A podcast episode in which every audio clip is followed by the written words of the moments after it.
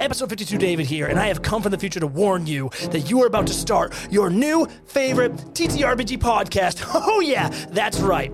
First, though, you're gonna meet a naive young fella that I like to call Episode 1 David, and I am begging, begging that you give the poor little guy a chance to grow on you. He's gonna be nervous for a bit, he's gonna butcher some rules and terms in these first few combats and episodes, but believe me, this guy will get better fast, and maybe even be worthy of the amazing players that he gets to torture every episode.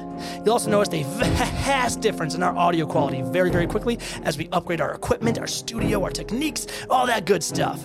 Now, now, I've also come to tell you that we at Fantasy Pants are not affiliated with Wizards of the Coast. I don't know if all that legally needs saying, but I'm deathly afraid of lawyers, so here we are. Uh, we are, however, using their Journeys Through the Radiant Citadel adventure module as a base for this story. We're keeping a lot, we're changing a lot, we're having fun. And if you want to experience a world spanning adventure in a variety of unique and tragically underutilized mythological settings, check that shit out right now. Also, if you like the background music we use in this campaign, then check out Syrinscape. Most tracks you hear will be theirs, apart from our own original music, written and recorded by our own editing legend, Mr. Jeremy Wolf.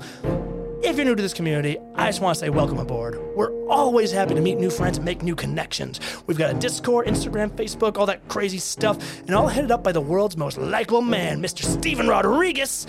Oh no, the, the the time the time rift is closing. I gotta go. I'll see you again down the road. For now, get ready to laugh, cry, and fall in love when you slide into these fancy pants. That that sounds, that sounds really weird.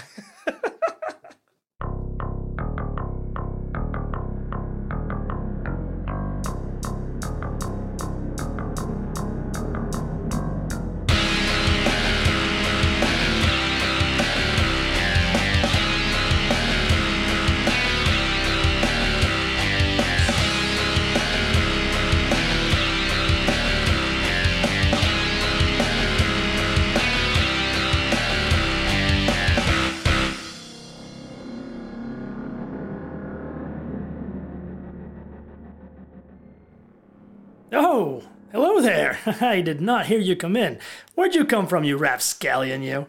Come on over, come on over. We're sitting at the table right now here. And uh, don't worry about the smell, that's just Steven.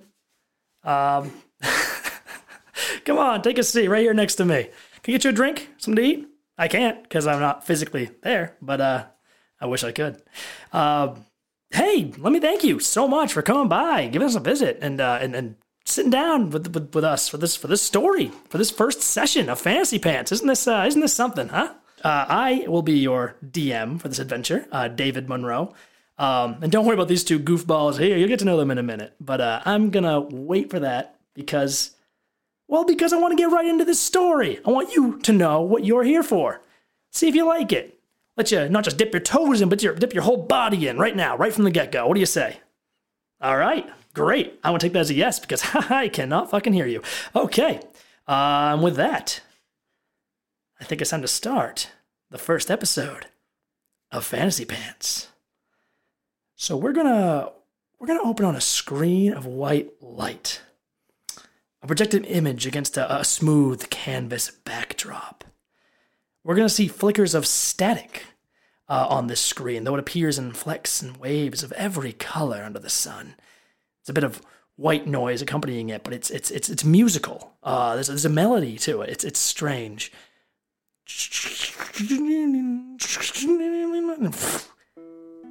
The image, uh, an image resolves itself on our screen. Simple image of a, of, of a gaunt, dark skinned man donning a straw hat in the simple, rustic farming clothes of the world of God's breath. Why, hello there, and welcome to another exciting episode of Journeys Through the Radiant Citadel. We have a very special episode today for you folks to celebrate our Concord Day, of course. As always, I am your humble host, Storyteller Onan. Y'all know just how deeply I treasure the many stories that weave together to form the rich tapestry of our collective past. And while the story of our 25 worlds has no true beginning, I would like to refresh you all in one of many beginnings. To kick things off today, we here at the Crystal Network would like to take a moment, and just a moment, because I, I know most of y'all have heard this tale about a hundred times now, to give a brief history of the founding of our Gemstone Concord and what wonders it has led to in our modern times. So let's begin, eh? 257 years ago, in the world of Anchor and Singar, Cholet, the brass dragon, made a singular discovery in her treasury. A strange glow emanating from a finely cut turquoise gem in her collection. And as she stared into the light of this gem, a voice called out to her very soul, a message in Draconic that begged her to seek out the structure known as the auroral diamond, hidden in the deep ethereal between worlds, and restore it to glory. For ten years, Cholet sought this marvel. She traveled tirelessly between our worlds and gathered some of our history's greatest heroes to join her in her quest. The dangers were plentiful, mind. In the end, many were sacrificed in pursuit of the auroral diamond of lore. But Cholet and her forces persevered through it all. In the end, well, they found what they sought, didn't they? Deep in the haunted mists of the ethereal plane floated the auroral diamond. It was, at first, a sight of some alarm to brave Cholet. A massive fossil wrapped around the structure, which emanated with only the faintest light. And beneath it, a massive cyclone stirred, a great storm soon threatening to consume the diamond, and with it, the hopes and dreams of the many who had died in Cholet's quest. But Cholet was not put off by this. Oh no, no. She flew right into the structure and discovered the lingering wheels that yet maintained it. The ancient gemstone caretakers known as the Incarnates. And with the Incarnates' assistance, Cholet and her allies brought life back to the diamond. And the resultant light that burst forth on the structure was said to push away the phantom winds of the cyclone, now known as the Keening Gloom. To each of our worlds, the effects of the Aurora diamond's awakening was immediately seen. The Concord gems that lay dormant in our land suddenly sprang to light and life and shifted to the deep ethereal. There they took to their constant orbit of the auroral diamond and reached their true potential as gateways between our many worlds. The following formation of the Gemstone Concord, binding all worlds together in agreements of trade and assistance, is what we celebrate today. Exactly 246 years after its signing. Cholet, of course, spearheaded this effort as well, and still to this day works tirelessly to maintain it as Anchor and Singar speak of the ancestors. But there were still many mysteries yet surrounding the auroral diamond among them the origins of the message sent to Cholet through the form of a turquoise gem. Now the incarnates were bound by ancient oath to speak none of this matter, and so it seemed the truth would be lost to the darkness of time. That is, until 56 years ago, when Sensa's own prized magical architect, Kejau Kamal, made a most incredible discovery that beyond the ability to act as a trading port between worlds, the Auroral Diamond also carries the properties of a magical transmitter and can send sounds and images through the Concord gems into their associated worlds. It is, of course, this very feature that allows me to speak to you all now, resulting in the creation of the Crystal Network. And this network has sparked an age of cultural exchange that has surpassed the expectations of all prior scholars and seers from every world. And there is no better evidence of the prominence of this age than the rise of the luminary adventurer. and what better way is there to celebrate the lives of heroes lost, I say, in the founding of this Concord than to cherish those brave souls that stand to protect our worlds today? And so we here at the Radiant Citadel wish our luminaries a wonderful Concord Day. Now, y'all keep an eye out on your festivities wherever y'all may be. And if you see such a hero, be sure to wish them the same. Now, we have some incredible stories coming up for you today, including a, a rather heated confrontation between the mighty big man and a fire giant with some rather particular talents. Look forward to that a bit later, and maybe even a little message from Atash himself. Before that, though, the speakers would like me to put a spotlight on San Satian and the spreading illness known as Sereno. We and we pull away from this this man on the screen. Pull away, revealing a, a large squared sheet of canvas resting against the masonry of a tower wall. Our camera moves back further and further, and we come upon a scene of a, of a very busy city square filled with the hustle and bustle of human traffic. We see massive towers all around us. This is central New York, but uh, but Fantasyland, you know what I'm saying? And we're gonna move, I think, from this scene a little farther back. As we pull back farther into this square, we come to a, a base of a, of a pillar, uh, a pole, jutting up from the middle of the cobbles. Folk moving around here and there, just passing it, ignoring it, and we kind of zoom up this pole to where a, a football sized conical crystal rests. We see uh, this small, finely cut sapphire jewel slotted into an opening at the tip of this crystal. In this, we can see a vague image of our storyteller the sheen of the blue gem. We can see this image and, and just light pulsating through the crystal. We zoom around back, the same image being played on that screen against the wall of the tower on the other side of our square. We're gonna move up from there, move up past posters you see resting against walls, like uh, you know, fantasy billboards. Why not? You see Atash, this this larger than life archangel being pointing out down towards the lower street. Sign just says, I'm watching you.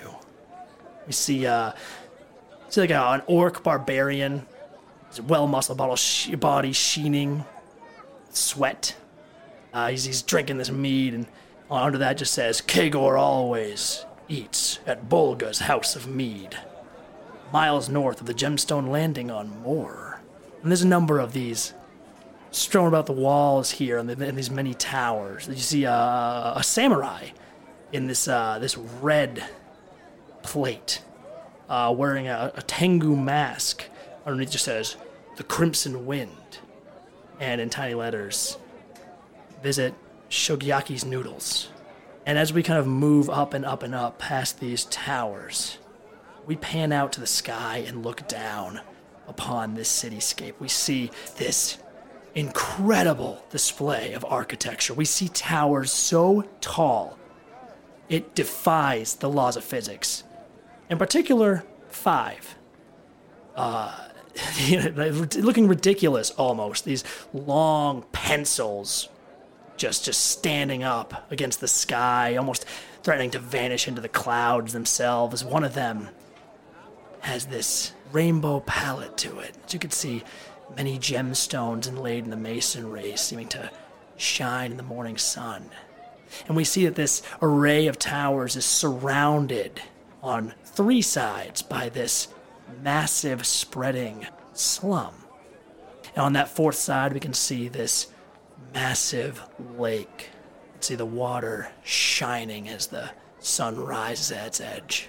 And over all of this, a title card appears down at the bottom of the screen. Just says, Sarul, City of Towers. And then beneath that, Tythos, the Sapphire World. And now we're going to pan back into the city, but not to where we just were, not to the towers. No, no. We're going to move down to these three main roads that seem to jut out from the city through the slums area. And as we move down to, to street level, we can see that the along these roads it is it is pristine. The houses are small, sure, but they're well kept. The streets are clean. The folk that walk around are mild mannered and well to do. We're gonna pan away from these main roads, past these this first line of buildings. And here we see a place that tells a very different story. houses with sagging roofs and boarded up windows. We see tents filling a lot of these minor streets between these houses. And we see people moving about wearing glorified rags. People with dirty faces and missing limbs. A number of middle aged men, bent backs, staring around tired, haunted eyes. We push deeper into these slums, past rundown taverns, residences.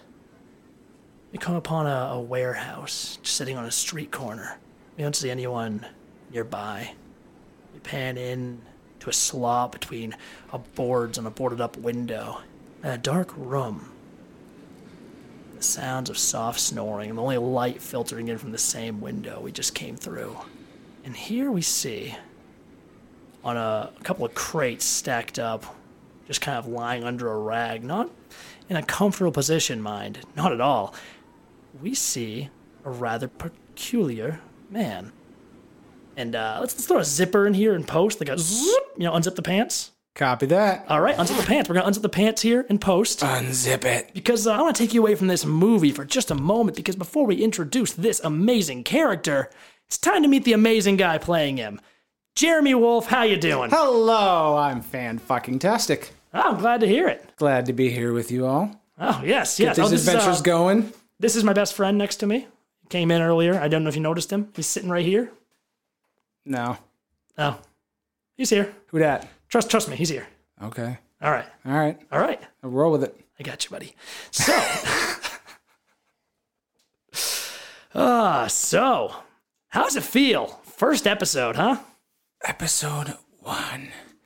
We're gonna get into some crazy shit. I'm Ah. looking forward to it. It's gonna be so much fun. It's gonna be crazy. We're probably gonna die multiple times and have like ten different characters, but I- it's gonna I- be fun nonetheless. I cannot, for the life of me, balance an encounter. So, yeah, prepare for deaths. Pre- Prepare to not fall in love with this coming character because you will lose him, dear listener. You will lose him soon. He's not wrong. I'm not wrong. He's not wrong. I'm not wrong. But hey, uh, let's get right to it, huh? Ready to, ready to unpause? Let's zip it back up. All right. We're back. Play is on. Describe the man that we see sleeping on a bed. Well, on a crate. Kind of a bed. Half a bed. Shitty bed. What's he look like? All right, so uh, you're looking at Jules LaRoche over here. He's uh, just kind of haphazardly leaning up against a uh, little wooden crate here, a little burlap sack that kind of works as a makeshift blanket for him. It's got a super uh, disheveled dark brown pompadour that's just kind of all over the place. It's a mess. Pompadour. Yes. And uh I mean, it, it, he, he's just clearly a mess, either from shenanigans the night before or really, really good night's sleep. Probably both. And uh, yeah, not much to him. Tall, kind of lanky, little skinny, got really long legs, kind of just shooting out from under the burlap sack. There, he can sleep anywhere. You know, it's it's. He, he gets tired. He's energetic, and he just he's out. That's it. That's awesome. Um, yeah, awesome. So here we are. We see Jules LaRoche uh, sleeping in this dark and dusty room, and everything's very quiet. We're just focusing on the scene, hearing some some soft snoring from Jules, and you start to hear some other noise in the background, almost like a little hum at first. Almost like the buzzing of insects, and it kind of picks up, yeah, yeah, yeah, yeah, yeah, yeah. and you hear like it, it's children uh, laughing and, and, and talking amongst themselves very excitedly, and they get very close to to where we are here in this building, and then you just kind of hear like a, a, a small moment of silence, and then boom the uh, a door just bursts open on this warehouse and seven uh, young orphan rogues just go tumbling in um, we see uh, in the front there is uh, there's chester. Uh, he is a 15 year old human boy. Uh, got this big oversized brown dirty jacket. He's freckled with red hair that uh, is just crazy and wild goes down covering his eyes. We have jeans 13 year old human woman. Uh, brown hair pulled up in a bun that's hidden under a bowler hat. Um, got these suspenders. Maybe they're jeans. I don't know. Um, looking over here, we see we see uh, behind them. There's this, this very tall and gangly half elf with short black hair and buck teeth. Uh, this is Fibrosis. What you know what's Fibro? Who came up with that name? Yeah. Uh, to our to our friend here at the table, you all should have been there on our. Uh, pr- our session zero, and we all just kind of went around the table making up names. Uh, it's uh, I am not to blame for this. Uh, okay, I am to blame in fibrosis, but I'm not to blame for all of this. Uh, we have Mulligan's Fulligan. I, I am to blame for Mulligan's Fulligan, um, who is a dwarf, 12 years old, uh, loves to eat more than anything. Uh, he's pot-bellied with copper skin and blonde hair. He's got the faint beginnings of a, of a blonde dwarven beard, but not quite growing in yet. Peach fuzz. You also see a, a stocky half orc, uh, 10 year old child. He just got this like real cold look in his eyes, you know, real furrowed brow as he kind of walks in, glances around the place, almost looking for danger in every dark corner. Uh, this is Miskin. Uh, we have behind him uh, uh, another uh, human boy, nine years old. Um, very, very solemn uh, sort of blank eyes stare straight forward as he strolls in. And then behind him, uh, oh, that's Paul, by the way. Hi there, Paul. And behind him, we have a, uh, a very young, very tiny tiefling girl. Um, she comes skipping in in, a, in in rabbit pajamas, just super dirty and gross, have not been washed in at least two weeks. Uh, for some reason, is holding a broken bottle. I don't know, like brandishing like a weapon. She goes and stabs at the air a few times as if she was expecting a, a ghost jump out from the shadows and attack her friends. Um, laughs excitedly, and then this, and this group all just kind of roll into here, and all turn towards Jules. But what's her name?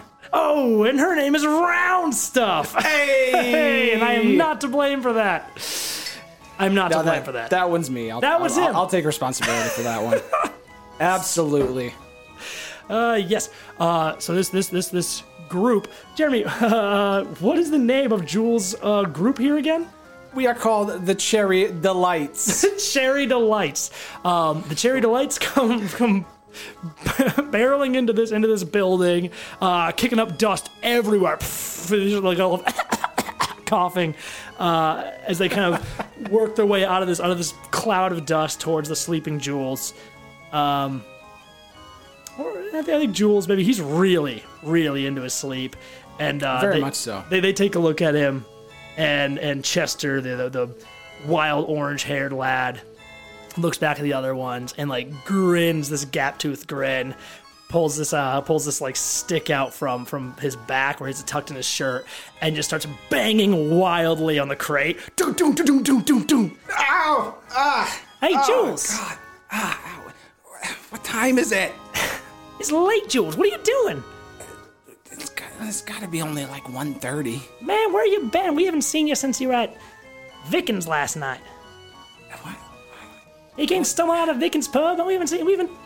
What? Where you been? What the hell happened last night? How you tell me? I don't know. We've been looking all over for you. Do I look like I know what the hell happened last night? You don't look like you know what happened last week. Am I, I right? don't. I don't. You know this. Enlighten me.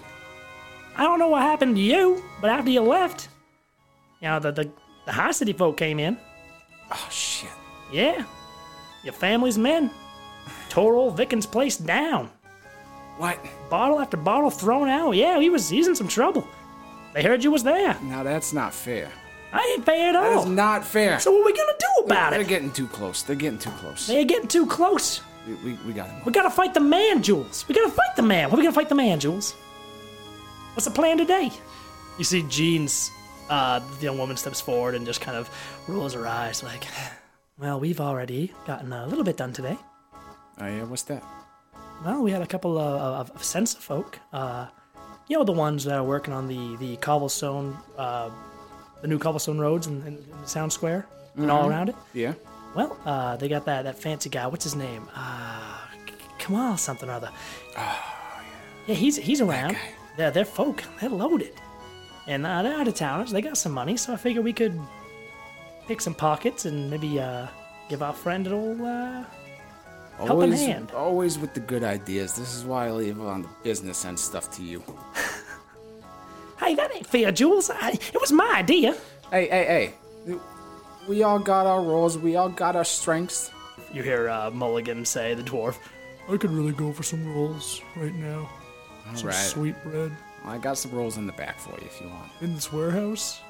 I thought I saw something back there.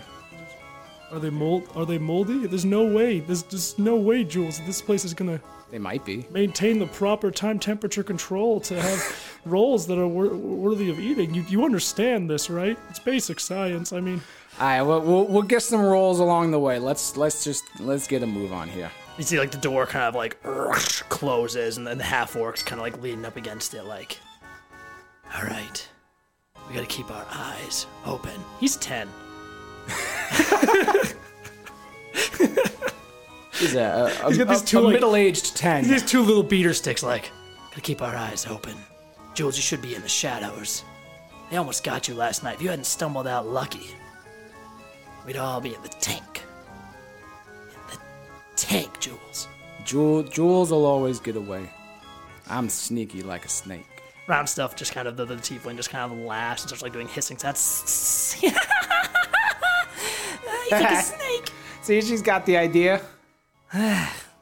So, uh, so yeah, Chester kind of looks at you again, just like, all right, so where we going? We can't just hang around this warehouse all day, Jules. Philip Mulligan's gotta eat, and we all know there ain't rolls back there worth eating. All right, let's let, let's go get some grub. Then we'll get down to business. Hell yeah, fight the man. Fight the man, but not before food. Not before food. Not yeah. before food. Yeah, breakfast the most important meal of the day, eh? Fuck yeah. That's right. you remember that? He points to round stuff. Just, oh, okay, okay. um. All right, gang, let's go. all right. Um, you all kind of turn and start start moving out out, out, out the door onto the uh, onto the streets, the city slums. Uh, you all step out. I think you hear the door close behind you. You see the half orc Miskin like, looks around again, one way, then the other down the street. He's like, "No one followed us. We're good." it's a Badass. You guys move on. I'll loop around the alleys. Make sure we're really alone. All right, Miskin, you got this. Yeah. He just like disappears around a corner. hey, wait, should we really split? Oh, he'll catch you. Oh, we're good. We're good. We're, we're, just casual. We're just chilling, just blending in. You know, go and get some food. Yeah, yeah. I mean, they did the damage. I think they're probably going back to the high towers now. Eh? They can't stand to be in our low sea too long. Them high folk, high guards, even. No, but my parents are gonna hear about this. Oh, they'll hear about it, all right. Hey, Jules, let's make them hear about something else. I'm I'm, thinking something big today, huh? Here, let's talk. I got a little bit of plan to tell you. And uh, he starts moving down the street. You're kind of following with him. Oh yeah. Um, your whole group just gathered around you, laughing and and, and, and um, chatting, and they're about their own little conversations. And you kind of stop because you realize uh, one of yours isn't moving, and you you turn around and see that that Paul, the, the young human boy, is is kind of standing right outside the door, and you see he's staring into the sky. And he raises a single finger with his vacant expression and points up and just says, Storm. I'm gonna kind of slowly look up to where he's pointing. You look up, and all of the eyes of these children follow your gaze. All of you stare up, and you can see that the blue sky above you is very swiftly becoming overcome with clouds, dark black clouds, like like black tendrils of smoke, swirling in, moving together in like a spiral form and very, very swiftly. Everyone around you in the street stops and stares as the sky is blotted out. That doesn't look good. We pan up towards this dark cyclone in the sky. We pan up as the winds begin to howl. Guys, I think our plans today might be changing. And we cut from that to a, a very similar image, a very similar cyclone, but this one is absolutely massive. We're panning out from the dark and empty maw of this roaring, roaring storm. See flashes of lightning here and there, just randomly bursting against the, the, the wind walls. And we pan out from that to see that we are now in a very different world, very different plane. I'd like to welcome you all to the deep ethereal, the world between worlds, a world of fog, this rolling miasma of, of nothingness that connects all planes together.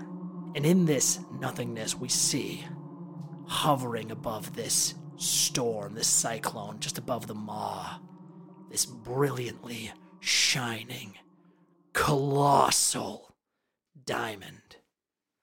We can see that there is a whole city built upon this diamond, resting on the backs of this stony fossil that snakes around it, this, this massive serpent. We can see lush vegetation covering bits and parts. We can see these giant buildings jutting out. You know, this is not not nearly the size and scale of Cerule, where we just were, but it's still very impressive, especially for existing in a place that should be uninhabitable. And as we sort of zoom into this, we see that the diamond's color shifts. Before it was this just this brilliant white light, and suddenly it starts to go to this deeper crimson, almost pulsating. And, and we can hear the small squeal, like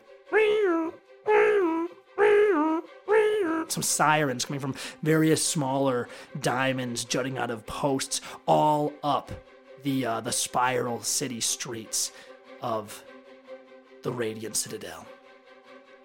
And as we kind of pan down towards this fossil, towards this city, we move up, up to the, the head of the snake, if you will where we see that uh, the very tip of this city ends with sort of a half moon shape in the, uh, or a crescent moon shape, I should say, in the stonework. And in this, in, in, the, in the crescent sort of opening of the stone, we can see it just barely perfectly fits this gigantic sapphire that seems to have come to dock against the edge of the fossil. And this thing is, I mean, I said gigantic, it is building size. Uh, it could hold hundreds, maybe even thousands of people inside. It is hollowed out. You can see figures, um, dark shapes dashing in and out of this large opening in the gemstone. We're gonna sort of move down towards this, towards the blinking lights.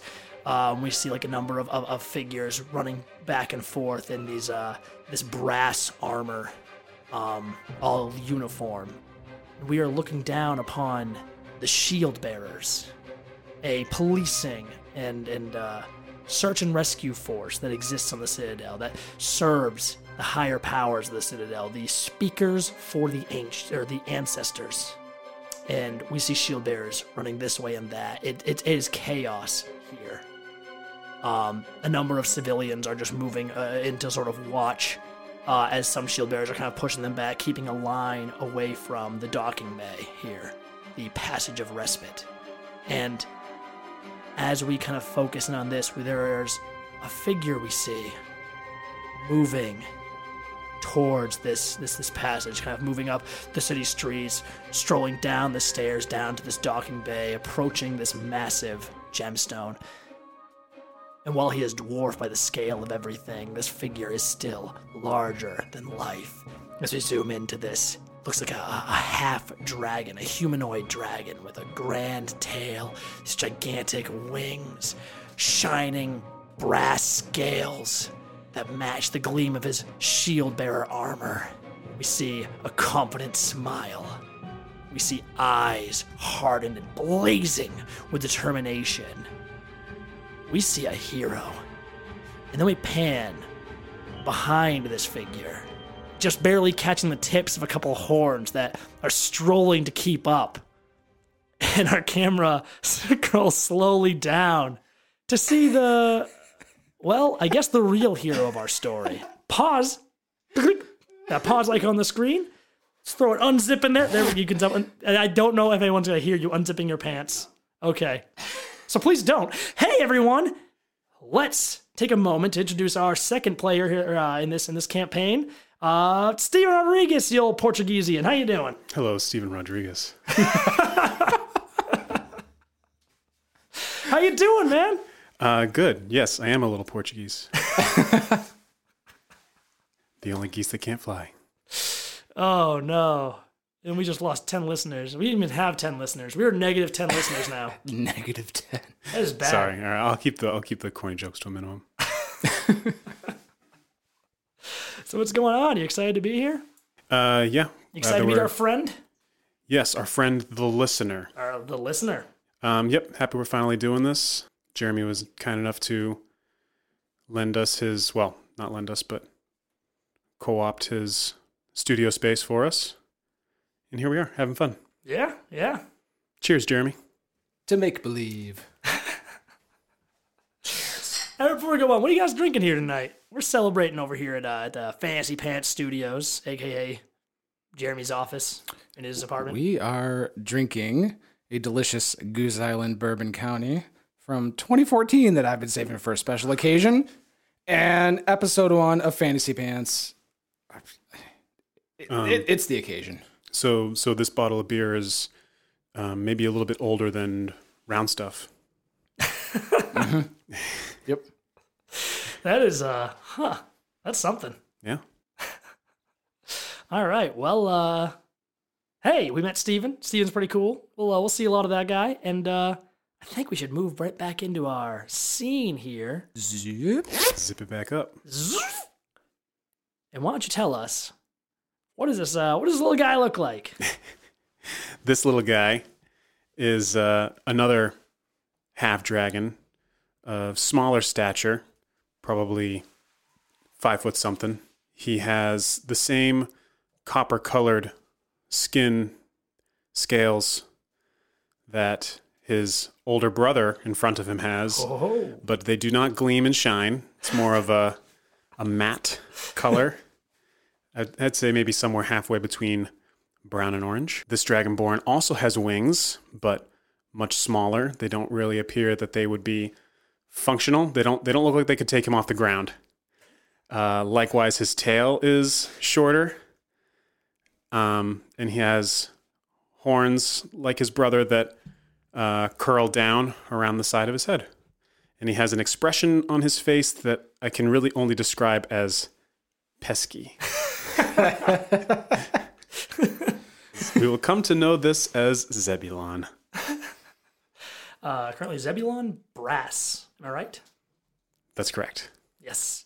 Zebulon, you are running down. Uh, you're, you're in the midst of all these shield bearers that are running back and forth, forming a, a sort of defensive line. You you managed to get in uh, somehow, kind of sneaking in behind uh, the tail of your brother, uh, Brass, who is a lieutenant in the shield bearers and who is currently moving towards a very dire sounding mission. From what you gathered, something Something bad is happening in the world of Tythos. Something bad is happening in the city of Cerule. The Citadel, the Incarnates have warned of some devastation incoming, some powerful magic that has just been unleashed. And here you are to attempt to do something about it. I think I think as he as he hears your so they, uh, you moving behind him, you see your brother spin, he whips around super fast. His like his big muscular tail. I mean, you I mean this is a muscular tail. You, you're jealous of that tail. Almost takes you out as it flies just above your head.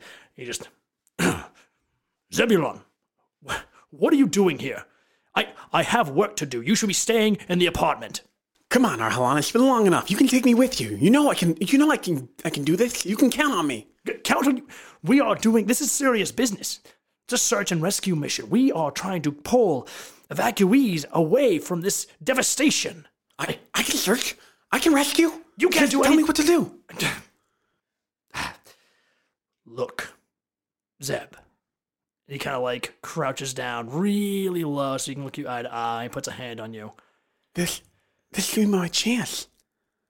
You you don't like what are you trying to prove, Zeb? That I can be helpful too. You you you help me every day I get to come home from what I do and and, and tell you about my day and we can discuss back and forth, you know, wh- wh- whatever things you were doing that day, and, and uh, it helps me in that way. I, I'm not looking to lose that. And, and this could be dangerous. You know this could be dangerous. What will, what will grandmother think if you get hurt? I don't care what Cholet thinks. I just want to be I don't care what Cholet thinks. like you. Look, here's what I can do. You can come. Hey, you look, maybe get a little excited. He puts his finger finger up. You can come, but you are staying on the Concord gem. You understand? You do not leave the Sapphire. As people come on board, you escort them to a place to sit. You, if anyone's hurt, if anyone needs help, you can assist them carrying luggage or, or, or babies or whatever it is that you need to help with. But you do not leave the Sapphire. You understand? I will rescue them from the front door and search for a seat. Don't even go to the front door. Stay away from the front door. Stay, stay in the back. Just stay out of the danger. Yes? Yes. All right. He turns to kind of like stand up. Um, and you kind of see as, as, as he kind of like moves away from you, a, a number of figures uh, kind of approach your position, uh, moving past you. And as they move past, Arhalon looks at them with just this sort of, I guess I wouldn't say open uh, dislike, but uh, but very close to it. Um, you see, there's a a, a man, uh, super well built in like these these sort of almost like black tights and this black mask with a skull in the front. Um, you see beside him there's this there's this uh like almost looks like a Roman centurion with like the the I don't know what you call it the the the broom helm, paintbrush helm, the floor scrubber like helm. Mohawk sort of shape. Boom, that's the one. Oh, yeah. I know what you're talking about now. What, what, yeah. You didn't know it from what I said? I was I was responding to you. Oh, gotcha. Yes. I So what you're saying is everybody here except for Zebulon is huge and jacked. Oh, the last of them. This guy, uh, this guy isn't so jacked, but uh, makes up for it in their in their cool serenity. You see, uh, a, a a looks like a wizard, um, holding some kind of, of of strange flower that seems to be like it's, it's this large like yellow flower that seems to be like kind of like twitching and moving as she's whispering some incantation over it, and it's glowing faintly. Um, and you see that that that she's uh, dressed in these flowing green and orange robes, reminiscent of the of the world of Shankabumi. Um, you recognize that this is a group of luminary adventurers that must have been on hand that are moving to to assist matters on Tythos. The first of them, the the luchador from San Satian. Uh, you know this guy. He's pretty famous. This is Demilich. Um, and as he kind of walks by, I think he sees Arhalon's glare and he kind of looks, he stops and everyone kind of stops behind him very abruptly. He, he's, he's, you can tell he's kind of the leader of the group and he kind of crosses his arms and half smiles towards, towards your brother. Um, very cocky. Just like, you ready to sit back and watch Shield Bearer? Don't worry. We'll handle all the saving and fighting. He looks down at you and he's like, hey there. Demi Lich. You must be uh one of Cholet's, huh? yeah. Hi, hi, Demi. Let's. I'm I'm Zebulon. Hey, Zebulon. He puts a hand on your head and like roughs up your horn a little bit. Wow. Tell you what, Zebulon glances back at your brother. Why don't you uh keep an eye on us? Maybe you'll see something impressive. Hmm? Uh, yeah, sure. I I, I got your back. Um, the woman kind of steps forward, like, I. Demi Lich, please. This is not the time for this. We must get going now. You can play with the shield bearers later. We have people to save, yes? Yeah, right. Come on, Thelmira, let's go. And uh, he turns back. He's like, some of us got real work to do. And the group of them go marching down the stairs, rushing into the open doorway of the blue gem. Arhalan is like staring after them. He's stopped. He's silent. Maybe this is a bad idea after all. You should probably just stay. He, like, he looks down and sees your like eager expression. He just sighs again. Fine. Come on, let's go. And you stay In the Sapphire. In the Sapphire. Okay, come on. Um, the two of you uh, go running down. Uh, you hear like men just like, "Let's call, let's call for bearers. Come on, come on. Ariat's at the helm. We're going." Um, you filter into this into this large chamber. You see like inside this gem, it's vaguely circular. Um, there's this gigantic room with almost like like bleacher esque seating as you, as you step in. Um, you're kind of moving in, in sort of a, a little lane between two bleachers as you go in the entrance door. But then you see like, I mean, there's a ton of seating here, kind of arcing up to uh, to work against the walls. And then, sort of in the middle of the room, there's this this large sort of open. Uh, I say pit. I don't mean it's like, you know, I don't say pit in like it's gonna you're gonna fall in ten feet. It's it's like five feet down with stairs leading to it. But this is more where uh, generally folks would throw their baggage and they'd unload it afterwards if they if they don't have if, if, if it's a tight enough load that people need to. You know, they can't bring in the bleachers and such, but there's a lot of trade between the Citadel, so a lot of uh, crates and such are going through here. They all hang out in the middle here. Um, as I said, you step in here and it's like it is massive. Uh, it's like a full stadium you're walking into. No, no one's really moving to sit. Everyone's kind of the shield bearers themselves aren't a, aren't a huge force, but they are expecting to bring a huge force back. Uh, they all kind of move towards like the the side of the bleachers. They stand in front of them, stand at attention. You see this man kind of steps through their ranks. Um, you see he's he's he's bald, but I mean, but- clean shaven. Um, shaved face, shaved head, shaved eyebrows, even. Uh, he's got like a few, like maybe two painted dots resting on his forehead, and this look of just just this stoic, stern expression just slapped onto his face at all times.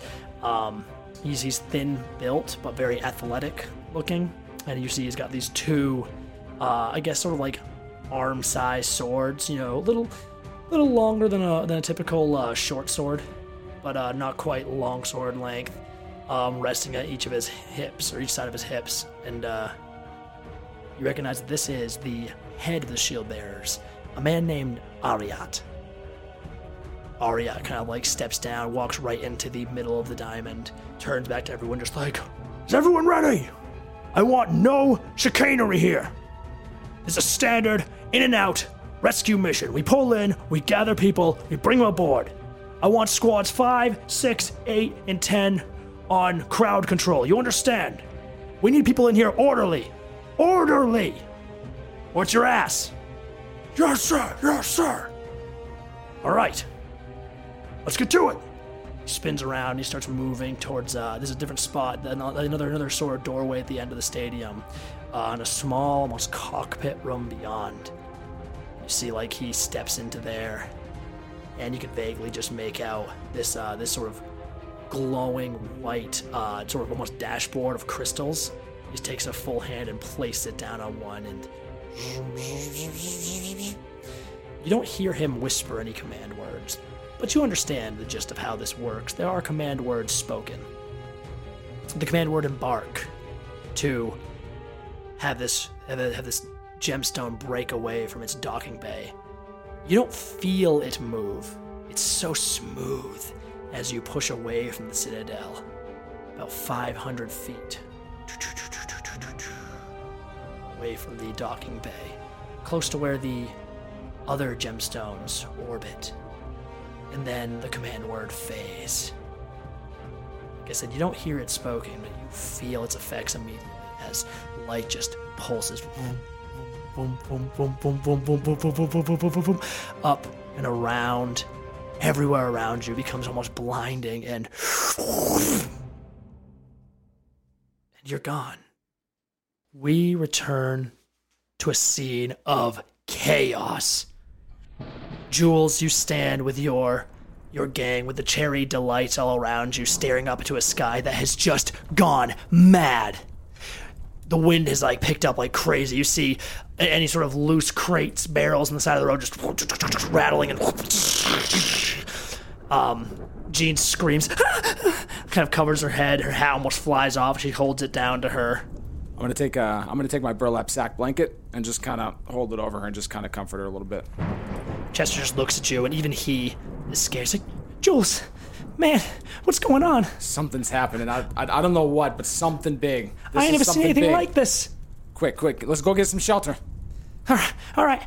Um, you guys, uh, I guess, begin to move. Uh, where do you want to head? You know that the best shelter is going to be in the high city, but do you dare go there? No, I, I think at this point we're just going to go into the nearest open building that we can find.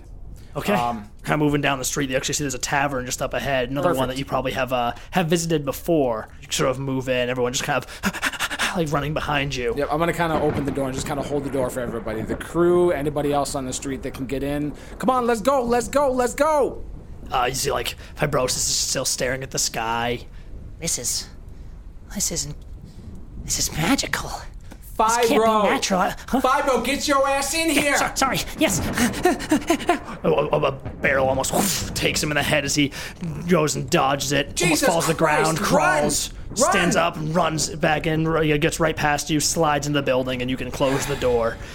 Closes hard as the wind pushes against you. You turn around to a room. A lot of silent people are staring, and their eyes are fixed on a small screen on one of those same like white screens we we, we opened up on. It's like white mesh lining the wall here. You can see there's another one of those same conical crystals kind of set up and on a, on a high shelf. No no fancy prop on this one. It's just kind of like resting somewhere. We have a couple like books stacked against it, to keep it from moving, and it's projecting an image onto the screen. You can see that same man that uh, you didn't see in character, Jules. But storyteller Orange on the screen, he's staring out towards all of you with a wide eye. He's like, "Ah, "This is for my Tythos brothers and sisters. You need to go. You need to get. You got to get on to the, if you can, to the Travelers Plaza. Get off Tythos. This is a shield bearer warning. You need to get out. Evacuate. Shield bearers are coming. They're bringing in the gem. We're taking ships out. You gotta go. You gotta go Oh shit. evacuate evacuate and he's just going repeating this over and over like making sure everyone hears this and the people in the pub are like looking at each other there's a lot of it's a high city they'll never let us through they'll they'll keep us away. We we can't stay here. We can't stay here. No no. If we stay here we're dead. We, we- have to. We have to make a run for it. We can break through their lines. I don't care if there's guards stopping us. And will there be guards there now? I mean they'll be trying to get out too. If we make it to the make it to the plaza of the traveler, uh, the shield bearers will let us by. They will let us through. They don't give a damn about Tythos politics. They'll save anyone who gets in. You sure we can trust that? You speak out, and people just look around, and uh, a lot of eyes widen, and a lot of scared, stiff mouths part into into these sort of fragile smiles. And there's like, oh shit, Jules, Jules, you're here. What do you think we should do, man? Uh, we definitely don't want to trust anybody that's not like us. Look, I, I, I know that. I know we've been hurt by the highborn folk before, but the folk at the Radiant Citadel, they're good people. They'd help us if they can. But if we stay here, our buildings are made of scrap wood. Anybody with the shred of power don't give a shit about us, and you know that. They have to. It's, it's, it's in their codes. The incarnates. The incarnates themselves will hold them to it. If we can get to the plaza, it's the only way. It's the only way. Look what's happening out there. It's cra- and as he gonna as he speaks, um, you just see like one of the boarded windows, like the boards just rip off of it and go like clattering as like, as like something smashes against it. It's like oh shit. Um, people kind of dash away. Fuck. Fibro looks out. Jules, I don't want to alarm you, but I think whatever this is is getting worse. God damn it, I don't like this. Chester says, I don't like it either, man, but Jules, what are we gonna do? We can't stay here, man. No, we can't. We gotta go. All right, everybody. Stay in the group. Stay huddled. We stay safe. A woman just like steps forward in, in sort of a ragged dress and just hugs you. Oh, thank you, Jules. Thank you. Uh, there'll be time for this later. Let's go. Let's go. Okay, all right, let's go. Um, you're leading him out. Yeah. I'm gonna lead them out. I think I wanna. We don't want to go in the middle of the street. I think we want to kind of hug, hug the sides of the buildings as much as we can. You uh, you could pull the door open, and it's just outside. Miskin's kind of standing there like, "There's trouble." Here's up scouting, scouting the atmosphere. Miskin was standing outside the whole time. way too cool. You made me close the door on this game. There's a lot happening. I forgot that he wasn't with you, so I was kind of like, uh, it's like, there's trouble.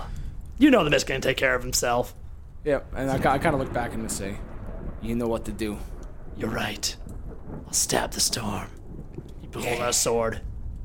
Come on. Just starts leading you. Yeah, and I'll kind of let Miskin lead the way. okay. He's, he's just gonna lead. I- yeah, Running down the street. you do it, man. um, Yeah, and, and you, I think right behind you, you have like the, uh, your, your cherry delights all lined up. Yep, kind of I'm, I'm staying I'm very, very close. Yeah, I'm, I'm being careful not to run ahead. I'm, sta- I'm staying with the group. Yeah, and Chester's actually in the back. He's kind of got um uh Paul on one in one hand. He's kind of like holding his hand and holding um round stuff's other hand. Uh, since they're smaller, the winds are actually really buffeting them, pushing against them, and he's moving alongside them. And as you step out, you see there's other other uh, low city folk, um, all just like running out into the streets, all just pushing towards the the great spires, the great towers in the distance, to the promise of safety that lies there. But beyond the surety of corruption. Yeah, as we're running, I just kind of have this look of dread in my eyes as I'm looking up at the towers that we're running to. And maybe looking at one tower in particular, that great multicolored monster. Just the tip of it completely gone in the midst of these black swirling clouds, the Tower of Authority, the LaRoche family throne. And I know that somewhere, somewhere in that tower, my parents are looking out the window right now, looking down at the chaos. And they aren't going to do a goddamn thing about it. we phase away from that and we enter the uh, the Travelers Plaza, this great sort of open uh, uh, area. I mean, like I mean, like there's really nothing here. Maybe some some uh, a few uh, little spots of vegetation, potted uh, plants. Um, kind of dotting the very edges, but you just have this sort of great open space um, this cobblestone kind of display leading up to a, a, a great wide, um, Guess platform, kind of sitting in the middle of it, all, all, made of stone, all sculpted. And we kind of stare at this at this massive empty platform, and there's people lining all around this spot. We just see like a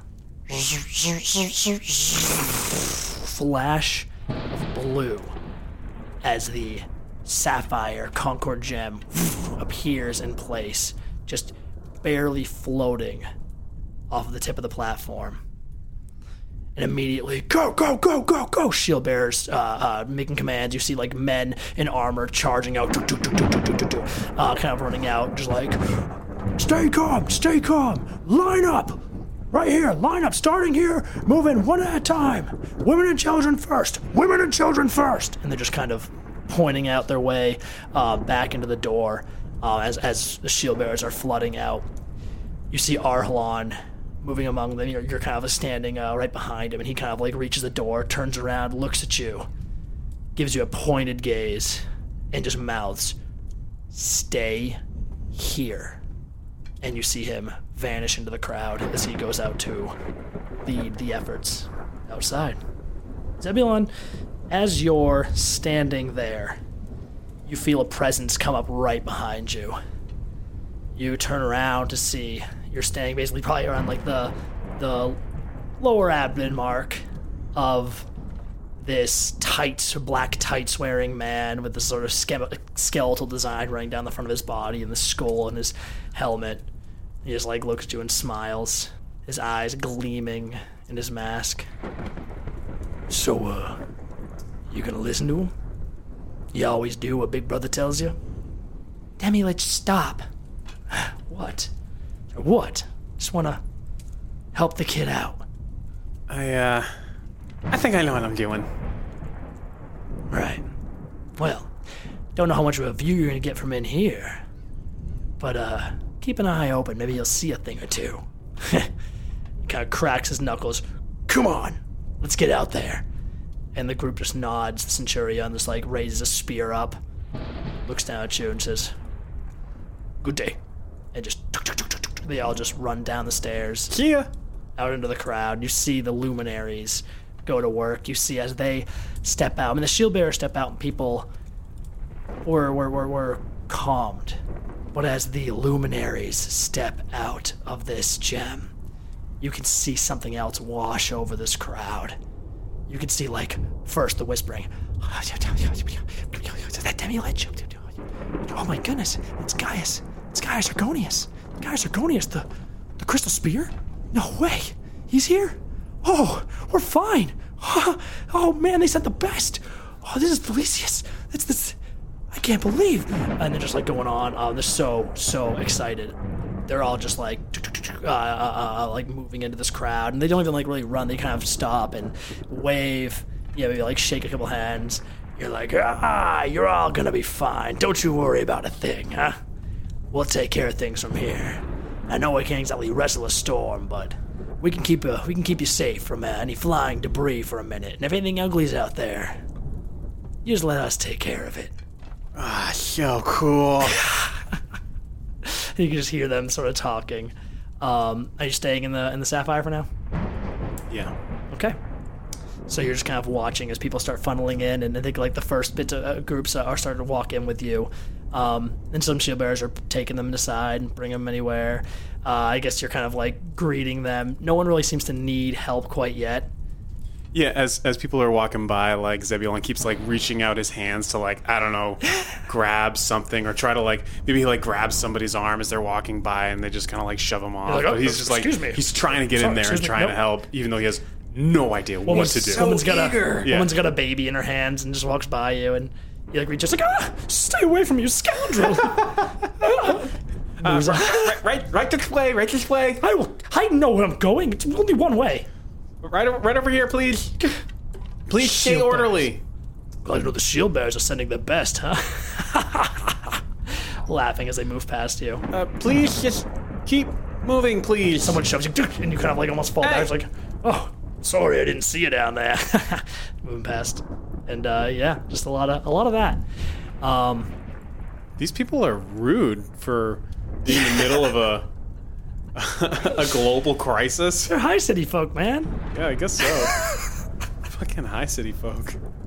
You're uh, you're watching all this go by, and um, this from where this door is, you can you're staring out toward like deeper into the high city, towards like the the great sort of spires. You don't see any any low city. I'll just put that out there. Beyond where you're looking, you'd be looking at the uh, the lake. If you could make it an- anything out, that's the direction you'd be facing. So, uh, Jeremy, the direction you're coming from is is directly south of of the Concord Gem and the Plaza. Okay. Now it's close to the border of the Low City, but not quite. There's a few blocks in that you'll have to go through the the, the towers of the High City. Okay. Um, to move towards this location. Okay. And you'll be coming in from the exact opposite side, actually, from where the door is currently facing out. Okay. Now, Zebulon, you kind of are dealing with these sort of rude asshole high city folks, unreasonable people, and you look back out to see the luminaries shaking hands, you know, pointing the way. Not even doing. I think I think like the the um. You see, like some debris was flying over, and the and the wizard of the group, uh, just kind of waves her flower around, sort of does this weird spin. Of fl- some petals, like almost phantom petals, seem to like blow up, and like a wind wall appears and like blocks the debris from from moving. Oh way. Um, yeah.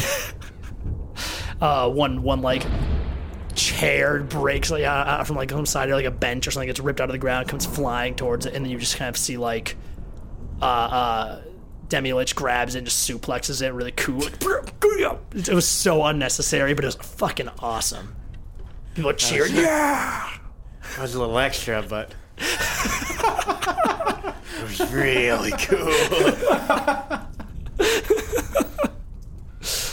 Not the most efficient way to uh, block a chair, but You're watching all this. You're watching the people slowly kind of moving in a line and here. Everything seems to be going very smooth. And that's when the lightning begins to strike. Oh shit. You see it where you are, Zebulon. You're staring out the door, and then all of a sudden, two bolts of lightning crash down onto the cobblestones of this plaza. The stone beneath them explodes out. You see people just immediately go, you know, one case, one guy just vaporized, pff, explodes. Um, another person manages to dodge just out of the way. This this this older woman manages to like dive out of the way, probably breaking a hip in the process. As this like area right beside her explodes, um, debris just rains down over her, all over the crowd. People are like screaming as they take cuts from this the the, the stone that's you know flies off and and, and slices them. Few more of these, but as as these lightning bolts rain down, you see figures standing where the bolts hit. Figures made of pure electricity. You see these like humanoid shapes, about four feet tall, very thin, very gaunt, somewhat translucent, and just buzzing with this energy. What's what's going on here? Hey, hey, who, hey, who are those guys? And as you're kind of looking out, you see a lot of people are goes, like stay back. Maybe there's a moment of like people feeling unsure, people not knowing what's coming. Is this a, a sign from the gods? Is this, Hey, this uh, really happening? And then you see one of these creatures reaches out, grabbing a young man by the throat, and you see him drop to the ground, dead. And the screaming begins then. And we'll call it there.